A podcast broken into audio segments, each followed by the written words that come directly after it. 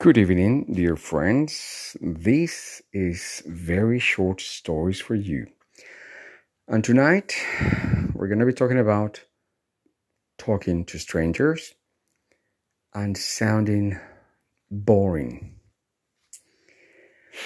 I met this man, um, I don't know, about six years and uh, he was going to be my instructor. I decided I wanted to jump from a plane in a parachute. Uh, we call that skydiving. So I met my instructor, and um, because I was going alone, uh, I got to sit next to him in the in the van. In the back, we had a lot of Asian people and British and uh, Australian, but they came in groups, so they were all together in the back. But I got to sit with him, and of course, I was more than fascinated by his job. And like a little kid, I asked so many questions he was probably 50 of course very built uh, and also fit and slim. Uh, and you could see that the lines of experience on his face. And every time i asked him a new question he looked like i was stabbing him with something he hated.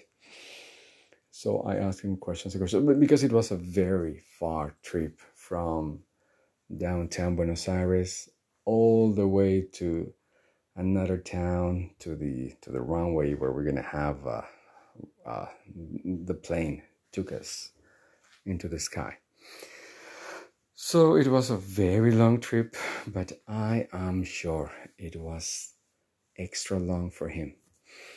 So at the end, when I don't know, he felt a little more at ease with me, he told me, you know what, I completely, I completely hate talking about my job because every question, every question that you ask me, I have answered it like 50,000 times before so I asked him, so, so, so how, how, old uh, are you and, and how often do you do this and how far have you been doing this?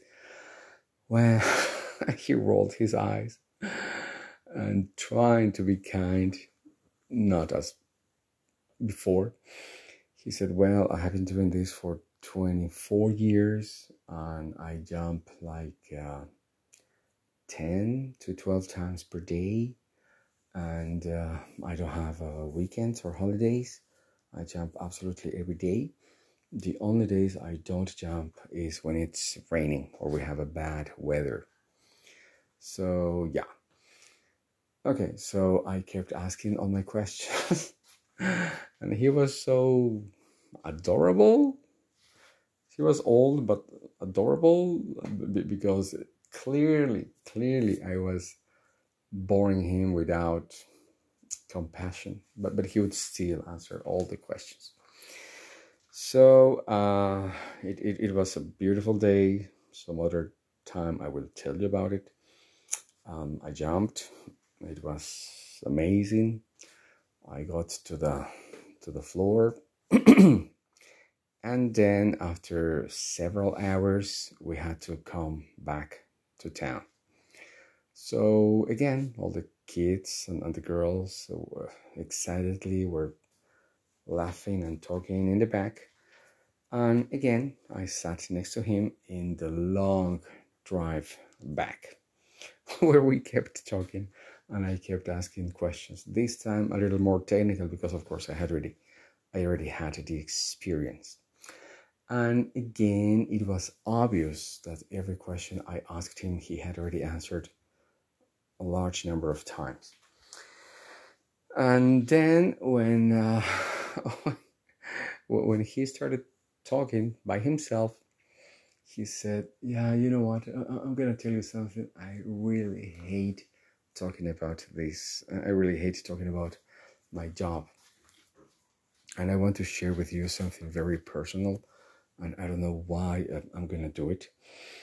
But uh, when I first became an instructor of skydiving, I loved it. I loved not only to jump, but also to go to any party. And I would say, uh, you know what? I'm a skydiving instructor. And I could have the whole people of the party around me and uh, asking me questions and looking at me. So this was something that I enjoyed a lot for many years until it came one day where I just didn't. It was just too much. So what did you do? What did you do? I asked him. And he said, when when I thought it was too much, I decided to change my first line of answer.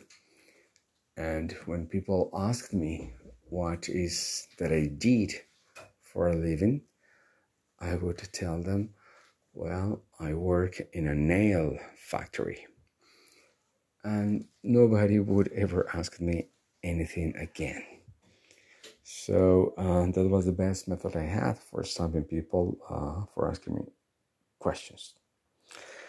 And um, I think it was brilliant, and he got what he wanted when he became tired of people asking him about his amazing profession, he would lie and say that he worked at a nail factory.